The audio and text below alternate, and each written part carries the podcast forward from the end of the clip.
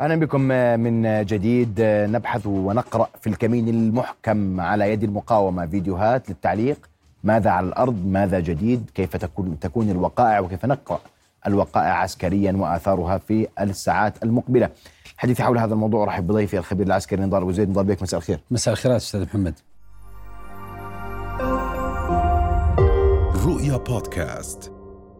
وبدي أبدأ بالفيديوهات التي نشرت قبل أن أتحدث عن الكمين المحكم. نعم. ونبدأ بفيديو الذي أخذ من جندي احتلال من خوذة جندي احتلال. نعم. أستاذ محمد لا تزال المقاومة تتقدم لا تزال المقاومة تحقق نجاحات؟ اسمح لي اسمح لي اسمح لي هذا هذا يعني عملية قنص. هذا الالتحام نعم. بين مجاهدي القسام نعم. وقوات العدو في المناطق الشرق جباليا نعم. وبالتالي المقاومة لا تزال تتقدم ولا تزال تتبع نفس التكتيكات. المقاومة تسبق قوات الاحتلال بخطوة. بالتالي في كل عملياتها التي ظهرت مؤخرا وقلنا يوم أمس أن كل المؤشرات على الأرض والقواعد التحليلية تشير إلى أن الأيام القادمة سيتعرض الاحتلال إلى خسائر كبيرة. وهذا ما حدث بالفعل. وهذا ما حدث من خلال النزر اليسير من المقاطع التي يتم تسريبها رغم التضييق على شبكة الإنترنت الموجودة في قطاع غزة إلا أننا لازلنا نشاهد عمليات نوعية من قبل المقاومة والتي نتمنى أن تكثر هذه العمليات ونتمنى أن يقف الله مع المقاومة في تحقيق أهدافها في مثل هذه مثل هذا النوع من العمليات. شاهدنا في هذا المقطع كيف استطاع المقاوم رصد مواقع الاحتلال والملفت أن المقاوم لم يستعجل في اقتناص هدفه. هو قام بالبحث وسيظهر في هذا المقطع وقام بالبحث عن الهدف الأكثر قيمة وعن الهدف الأهم. فقام برصد الدبابتين الموجودات وقام بالتأكد من أن الدبابة قد تصاب مباشرة وفي هذا المقطع ظهر جليا. أود أن أشير إلى نقطة. مؤخرا بدأنا نلمس أن القواذف لا تظهر من خارج النوافذ أو من خارج الأبواب. وهذه تكتيك من قبل المقاومة لأن المقاومة تدرك أن هناك قناصين لقوات الاحتلال موجودين يرصدون حركة عناصر المقاومة وبالتالي هي تقوم بعملية الاستهداف من داخل الغرف أو من داخل المباني. نعم. آه أنتقل لفيديو آخر وهو يعني آه آه مشاهد من كاميرا أحد جنود الاحتلال هذا الفيديو. يعني هذا الفيديو كان نوعي بامتياز عملية واضحة جدا يشار فيها إلى شجاعة عناصر المقاومة وإلى ضعف وجبن قوات الاحتلال. لاحظ المقاوم موجود داخل غرفة وحيد ويبدو أن قوات الاحتلال دخلت المبنى والمقاوم موجود داخله. عددهم ستة. خمسة في الموجودين في المقطع في يمين المقطع وواحد موجود مقابل في الغرفة المقابلة. لم تستطع قوات الاحتلال الدخول إلى الغرفة الموجود فيها المقاوم. وبالمناسبة اللباس الذي يرتديه قوات الاحتلال هذه لباس قوات النخبة وبالتالي قد يكون هذا إما لواء جعفاتي أو لواء نحال. وبالتالي رغم أنها قوات نخبة ومدربة بشكل جيد حسب ما يعلن الاحتلال إلا أنها لم تستطع الدخول إلى غرفة فيها مقاوم واحد. استطاع إصابة الجندي الإسرائيلي في أول العملية ثم أصاب الجندي الآخر والملفت أن الجندي الإسرائيلي يحمل قنبلة في يده لم يستطع وصول إلى باب الغرفة حتى حتى يرميها وبالتالي التأثير على المقاوم الموجود داخل الغرفة. هذه بالمناسبة العملية تشير إلى مدى احترافية المقاومة وإلى أن هناك عقيدة في بال المقاوم أن المقاوم يستمر ويبقى يقاتل حتى آخر رمق. وبالتالي لاحظ هو قام بإصابة جنديين رغم أنه لوحده واستمرت عملية القتال حسب المقطع إلى أكثر من ستة أو سبع دقائق ولم يستطع قوات ال ال ال ال الإسرائيلية أو هذه قوات النخبة الدخول إلى داخل الغرفة. والأمر الآخر والملفت أن المقطع أخذ من خوذة أو من الكاميرا الموجودة على خوذة الجندي الإسرائيلي. وبالتالي لاحظ الاحترافية إلى أين وصلت بالمقاومة. وبالتالي هذه ليست ليس فقط قتال بقدر ما هو عقيدة تصر عليها المقاومة وتطبق تكتيكاتها على الأرض باحترافية عالية. بس السؤال الفيديو مأخوذ من هذا الجندي. من من الجندي الذي يحمل بندقية ويصور من الكاميرا الموجودة على الخوذة مباشرة. طيب هذا الجندي إذا هم ست. نعم. وأخذت خوذة هذا الجندي. نعم. يعني هل هل كل من في الصورة أعتقد. أن المقطع له تتمه بأن هناك عناصر من المقاومة قاموا بالدخول إلى مبنى وقاموا بالإجهاز على هؤلاء الجنود وأخذوا الك- الكاميرا وقاموا بتسريب هذا المقطع. لأنه ليس بالمنطق أن هذا المقطع تم تسريبه من قبل قوات الاحتلال. لا يوجد آه، أعتقد انه تفسير آخر لهذا المقطع سوى أن عناصر من المقاومة دخلوا إلى المبنى واستطاعوا الإجهاز على الجنود وقاموا بأخذ المقطع من خوذة الجندي الإسرائيلي الذي يقاتل في هذا المقطع. ولاحظ يعني مستوى آه، ال- ال- ال- ال- ال- الجبن لدى قوات الاحتلال يقوم بالاحتماء بأحد الوسائد الموجودة أو احد ال- ال- البطانيات الموجودة. وأين التدريب لقوات الاحتلال؟ وأين الاحترافية التي يتحدث عنها؟ الاحتلال إذا كان هذا النوع من العملية يقوم بها ب- بالست جنود مقابل مقاوم واحد في غرفة واحدة. نعم. د- دلالة ذلك عسكريا. دلالة ذلك دلالة واح- واحدة لا لا جدال فيها أن قوات ال- الاحتلال تفتقر بشكل عالي جدا للتدريب. لا يوجد تدريب احترافي لقوات الاحتلال خاصة للقتال في المناطق المبنية. الأمر الآخر أن قوات الاحتلال عندما نزلت على الأرض جندي المشاة عندما نزل على الأرض أصبح هدف سهل للمقاومة. وبالتالي هذه ترفع من نسب الخسائر للمقاومة سواء في الإصابات أو في القتلى. وهذا ما يفسر أن الارتفاع متسارع في قوات الاحتلال ويفسر أكثر ما تحدثنا عنه يوم أمس أن كل المؤشرات على الأرض تدل نعم. على أن الإصابات سترتفع هذا في الاحتلال. هذا المقطع لاحظ ال- المقاوم آه، وهذا لكتاب المجاهدين. هذا المقطع لكتاب المجاهدين لأول مرة يظهر استخدام صاروخ آه، السعير.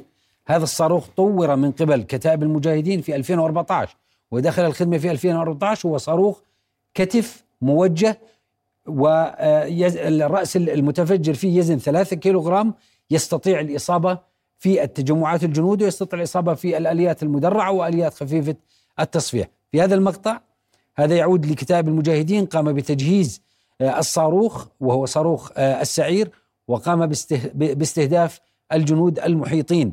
بالدبابة وكانت الإصابة مباشرة حسب ما يظهر في المقطع. وبالتالي أعتقد أن الأربع جنود إما قتلوا أو أصيبوا آه، جميعهم الموجودين على ظهر الدبابة مباشرة. وهذا أيضا له دلالة أخرى. نعم. الدلالة أن قوات الاحتلال يبدو أنها دخلت إلى آه، غزة مقتنعة بأنها تدخل بمنطق المنتصر أو أقنعت بأنها تدخل بمنطق المنتصر وأن دخولها إلى غزة هو عبارة عن نزهة لكن ما وجدوا الاحتلال وما وجد الجنود الاحتلال في غزة وجدوا أن مقابر آه، موجودة لهم في كل مقاطع آه، في كل مناطق آه، قطاع غزة سواء في الشمال أو في الوسط كما حدث في عملية أمس أو حتى في خان يونس. وبالتالي كل هذه العمليات تشير بشكل واضح جدا إلى افتقار قوات الاحتلال إلى الكفاءة في العمليات العسكرية، الكفاءة القتالية بدأت تنخفض بشكل كبير بسبب طول فترة العملية والحالة الملل التي وصلت آه، إلى جنود الاحتلال. طيب نظل بك أنا صار هذا الفيديو ثم بدي أرجع لك لتوقيت الفيديوهات لأنه كان عندنا معلومات يعني في في في حديث آه، وهي هي جبل الريس منطقة جبل الريس هي غرب جباليا مباشرة وبالتالي هي قريبة من آه، المناطق غلاف قطاع غزة قام المقاوم لاحظ رصد الدبابة الأولى ورصد الدبابة الثانية الموجودة مقابل لها وقام باختيار هذه الدبابة الثانية وقام باختيار الهدف الأنسب والأدق والذي يمكن إصابته وتحقيق خسائر فيه. وبالتالي اختار الدبابة الثانية وقام بقصفها والإصابة كانت فيها مباشرة حسب ما يظهر في المقطع. آه، ويؤكد ذلك مصداقية وتوثيق خسائر قوات الاحتلال. ال ال آه، إذا الفيديوهات ال- ال- الرئيسية. نعم. الأجواء مشمسة. نعم. أي أنها ليست فيديوهات لليوم. نعم. وقد لا تكون للأمس. صحيح. وقلنا آه، أن انقطاع الإنترنت عن قطاع غزة هي أطول فترة ينقطع فيها الإنترنت اليوم تقريبا اليوم السابع أو الثامن لانقطاع فترة الإنترنت. وبالتالي يبدو أن المقاومة تقوم بتصوير مقاطعها وفور توفر جزء يسير من الإنترنت تقوم بإرسال هذه المقاطع أو بثها من أجل التقاطها. وبالتالي ليس بالضرورة أن تكون هذه المقاطع في تاريخ اليوم أو بالتحديد في تاريخ اليوم. وأنا أعتقد حتى مقطع يوم أمس ومقطع ال- ال- المغازي عملية التفجير في المغازي أعتقد أن المقاومة قامت بتصويرها وسيتم البث فيها لكن عدم توفر لا الاتصالات. في قصة المغازي تحديدا بدها شوية إيضاح لأنه نعم. يعني حتى آه، جنرالات وقيادات عصابة الاحتلال كانت آه، وكمان كمن أصيب في مقتل بما حدث في المغازي. إذا ما ذهبنا إلى ما حدث في المغازي آه، بداية هي أكبر آه، خسا- خس- خسارة لقوات الاحتلال في القوى البشرية منذ العملية العسكرية منذ 109 أيام. كنا نسمع عن عشر جنود سمعنا عن سبع جنود مرة واحدة سمعنا عن قائد كتيبة وقادة سرايا اثنين في شمال قطاع غزة لكن تسعة مرة واحدة تسعة. كان كمان هناك كان يعتبر رقم وذكروا يوم أسود في تاريخ جيش الإحتلال. تماما. وكل مرة يذكر السياسيين الإسرائيليين أن هذا يوم أسود على قوات الاحتلال. يوم أمس كانت مجزرة للاحتلال في المغازي. حتى نصف المشهد ويكون واضح المشهد للمشاهد وللمتابع وللمراقبين. المغازي منطقة صغيرة في وسط قطاع غزة. مساحة المغازي لا تتعدى نصف كيلومتر في نصف كيلومتر وبالتالي تبعد عن حدود غلاف قطاع غزة واحد كيلومتر. حسب المعلومات التي رشحت المنطقة التي وقعت فيها العملية هي تبعد عن الغلاف 600 متر. حاول قوات الاحتلال أو ذهبت قوات الاحتلال دقيقة باتجاه دقيقة تفخيخ اسمح لي اسمح لي. نعم. إحنا من عشان هاي بدها شوية آه، شرح عسكري تفصيلي. نعم. نتحدث عن كيلومتر واحد فقط. عن غلاف مربع. قطاع غزة أي أن يعني المفروض أن خطوط الإمداد موجودة وهذه منطقة يفترض أنه مسيطر عليها بالكامل من قبل الاحتلال. وسيطر عليه واعلن وزير الدفاع أنه مسيطر عليه ووقف العمليات فيها. المنطقة التي نفذت فيها العملية- تبعد 600 متر عن غلاف قطاع غزة 600 متر عن عن حدود غلاف قطاع غزة طيب. وهي على الأطراف الشرقية من المغازي مم. قام قوات الاحتلال بتفخيخ عشر مباني أو عشر منازل أرادت من خلال عملية التفخيخ آه، تنظيف المنطقة أو إقامة منطقة أمنية في محاولة لدخول آلياتها إلى محور آه، المغازي النصيرات جحر الديك إلى المحور الأوسط ولكن ما الذي حصل؟ أنه بعد تفخيخ هذه المنازل قام أحد المقاومين بإطلاق صاروخ آر بي جي إلى المنزل بالمناسبة. عندما نقول عشر منازل والاحتلال يقول عن 21 قتيل هذه الرواية غير مصدق لأن من يقوم بعمليات التفخيخ هو فصيل هندسة. وإذا ما ذهبنا إلى تنظيم فصائل أو وحدات الهندسة الإسرائيلية نجد أن قوام الفصيل هو من 35 إلى 41 جندي. وبالتالي أنا أذهب باتجاه الرواية التي ظهرت على بعض المواقع الإسرائيلية أن عدد القتلى يتجاوز ال 35 وبعض المصادر أكدت إلى أنه 40 قتيل. لكن ما أعلن عنه من قبل الاحتلال هو 21 قتيل. قام ال- المقاوم بقصف أحد المنازل بصاروخ آر بي جي. بالتالي عملية التفخيخ كانت جاهزة لأن هناك عمليات ربط تحدث. وضع ال- ال- ثم يتم ربطها بأسلاك آه، تعرف هذه الأسلاك بآر دي إكس أو مادة متفجرة تي ان تي وتربط جميع المنازل في أسلاك تفجير واحدة حتى يتم نسفها بالكامل. بالتالي عندما وصلت قذيفة الار بي جي وضربت هذا المنزل الذي. لم ينسحب منه وع- آه، جنود الهندسة ولم يكملوا عملية التفخيخ حتى ينسحبوا من المنزل ثم يقوموا بتفجيرها اشتعلت أحد آه، شعلات التفجير وقامت بتفجير كل الدائرة التفجيرية وبالتالي انهارت العشر منازل مرة واحدة على الجنود ال- ال- الاحتلال الموجودين في المنطقة. الرواية الأخرى التي ظهرت من قوات الاحتلال أن هناك بي جي ضربت دبابة إسرائيلية موجودة لحماية الجنود ثم قامت الدبابه الطائرة بضرب الموقع أنا أستبعد هذه الرواية وأعتقد أن الروايه الرواية التي صدرت عن المقاومة مع ساعات مساء اليوم هي الرواية الأدق وهذا ما يفسر سبب الخسائر الكبيرة في قوات الاحتلال.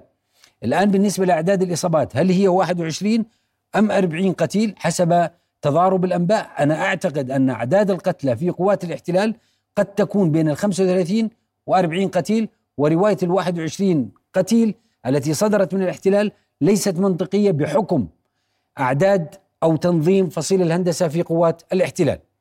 الان هذه الفصيل كله بده يكون آه، شغال في عملية التفخيخ معلش. بالتأكيد لا يستطيع فصيل الهندسة العمل إلا مجتمعا لأنه ن- عندما نتحدث عن منطقة واحد كيلومتر بواحد كيلومتر ونتحدث عن عشر منازل موجودة في هذه المنطقة تحتاج إلى فصيل هندسة يقوم بعملية اسمح لي يا التفكيك. داود أحرنوت الآن تنشر صور ال 21 جندي الذين قتلوا واستهدفوا من قبل قوات الاحتلال في آه، ال- ال- عملية المغازي. عملية المغازي. آه، وهذه آه، آه، هذه عملية نوعية كما ذكرت نعم. مهمة جدا تشير وهذه صور الجنود وفق ما نشرت صحيفة يدعوت أحرنوت العبرية قبل لحظات هذه صور الجنود الذين تم استهدافهم وأنت تقول أن الكتيبة الهندسية لا يمكن أن تكون مبنية على 21 أو 24 شخص. التنظيم الهندسي في قوات الاحتلال الفصيل من 35 إلى 40 فصيل الهندسة يكون أعلى من فصيل المشاة في قوات الاحتلال.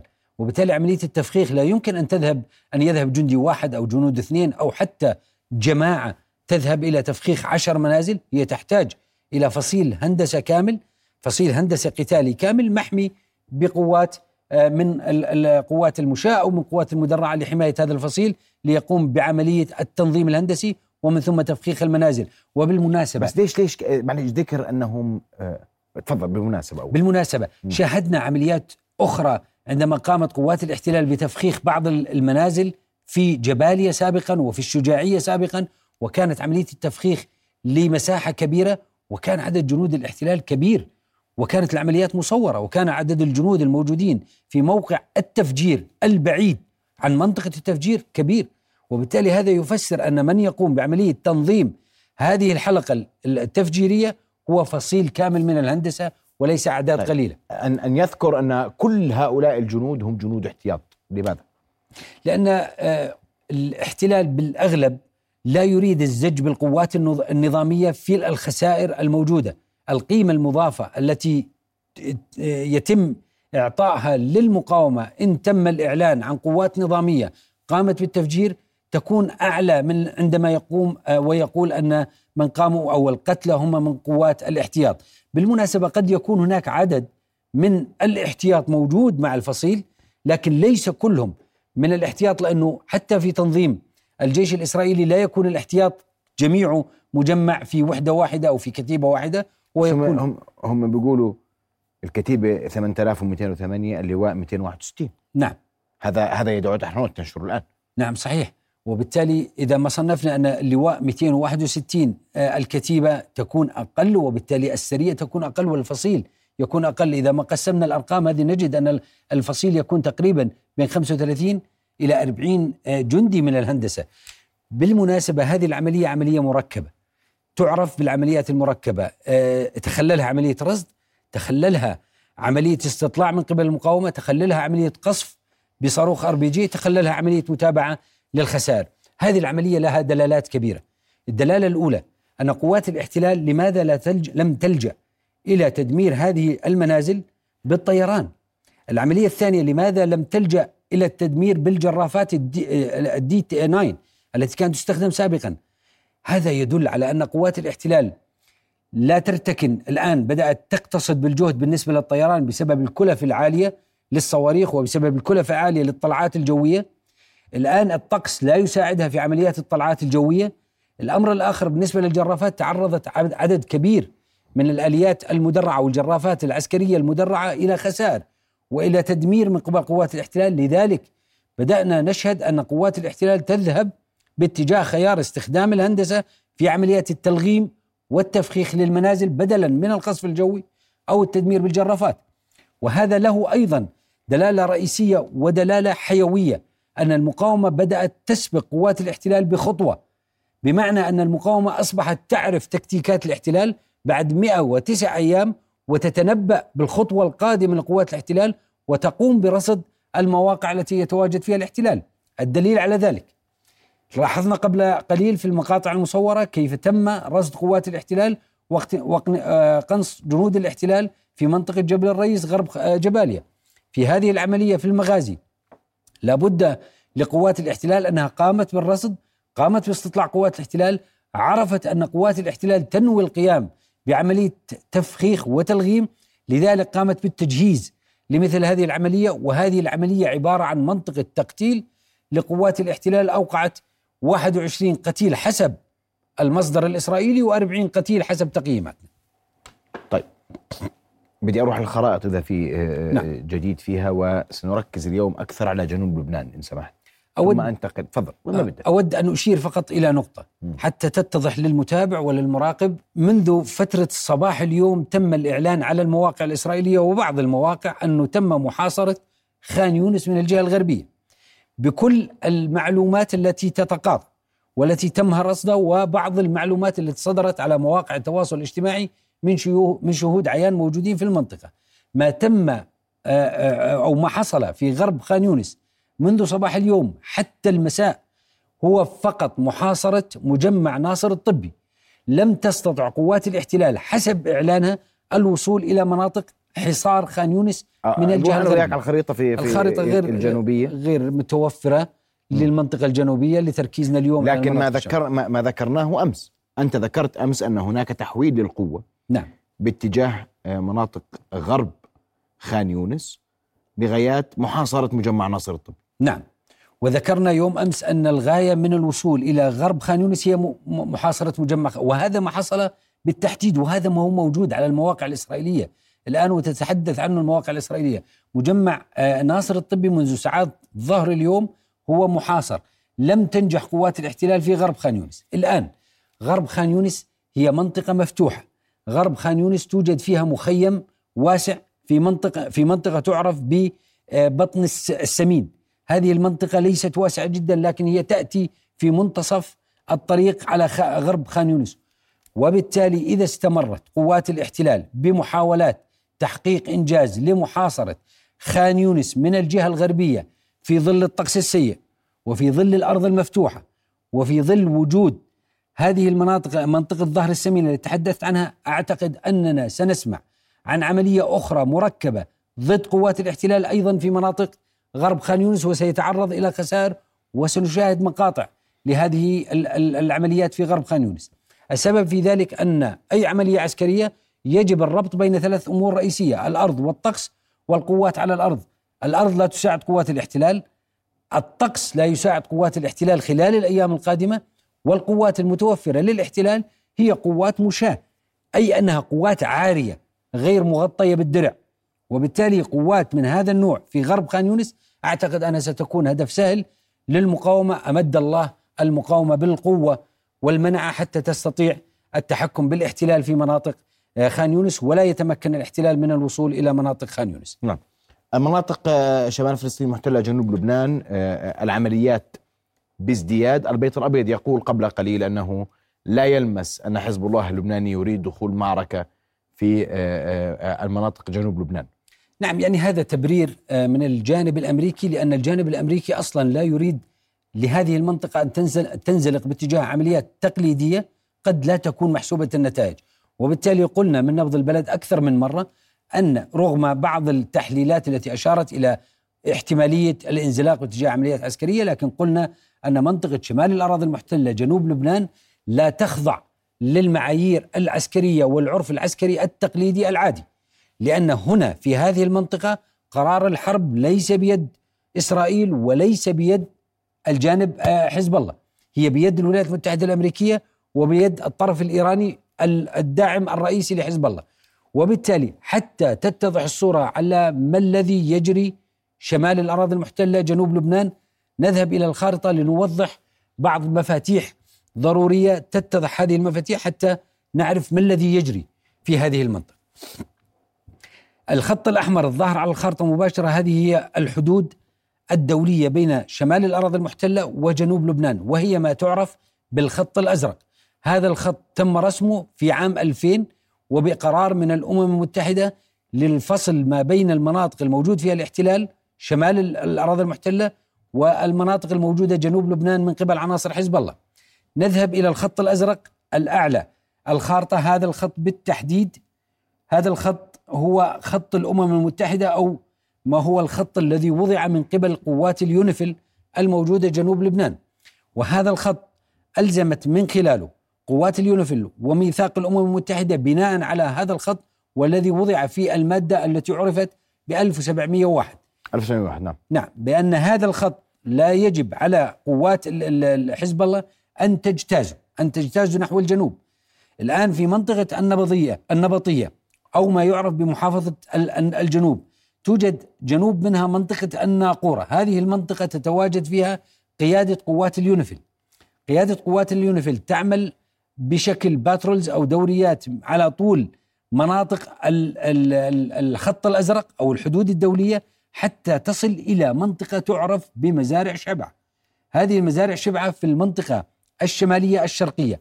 هنا عند مزارع شبع أود أن أقف قليلا، هنا في هذه المنطقة هناك اختلاف كبير بين الجانب اللبناني وبين الجانب الإسرائيلي حول هذه المنطقة. هذه المنطقة هي خارج منطقة الخط الأزرق المتفق عليه دوليا والمرسوم دوليا منذ عام 2000 لكن الدهاء والخدعة الإسرائيلية جعلت هذه المنطقة خارج الخط الأزرق جغرافيا وقالت ودعت أن هذه المنطقة تتبع للجولان المحتل من قبل إسرائيل ولا تتبع للبنان.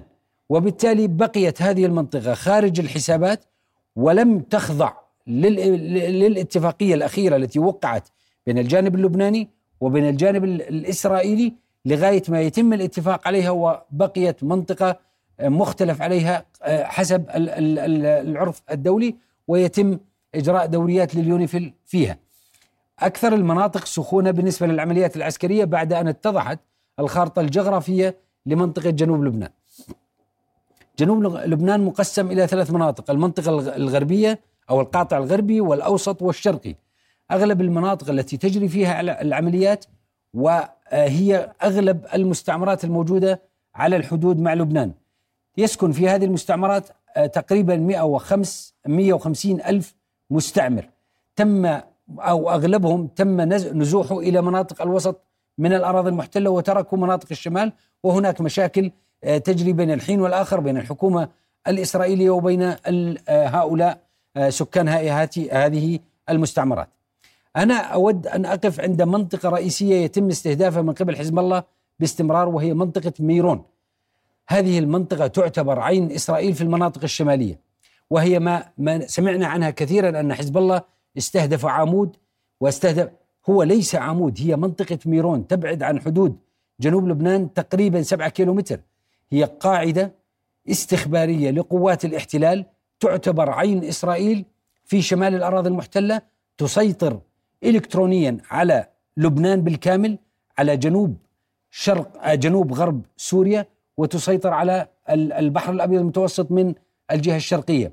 تشوش الكترونيا قاعدة تشويش إلكتروني قاعدة سيطرة جوية تستطيع من خلال راداراتها توجيه الطائرات الاحتلال عندما تذهب إلى جنوب لبنان أو الأراضي السورية. وبالتالي استهداف هذه قاعدة ميرون من قبل حزب الله باستمرار لأن لها قيمة استخبارية وبالتالي حزب الله يريد إعماء عين إسرائيل في المنطقة الشمالية من الأراضي المحتلة.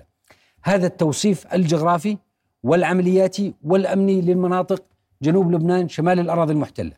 ما الذي يجري شمال الأراضي المحتلة حتى لا أطيل؟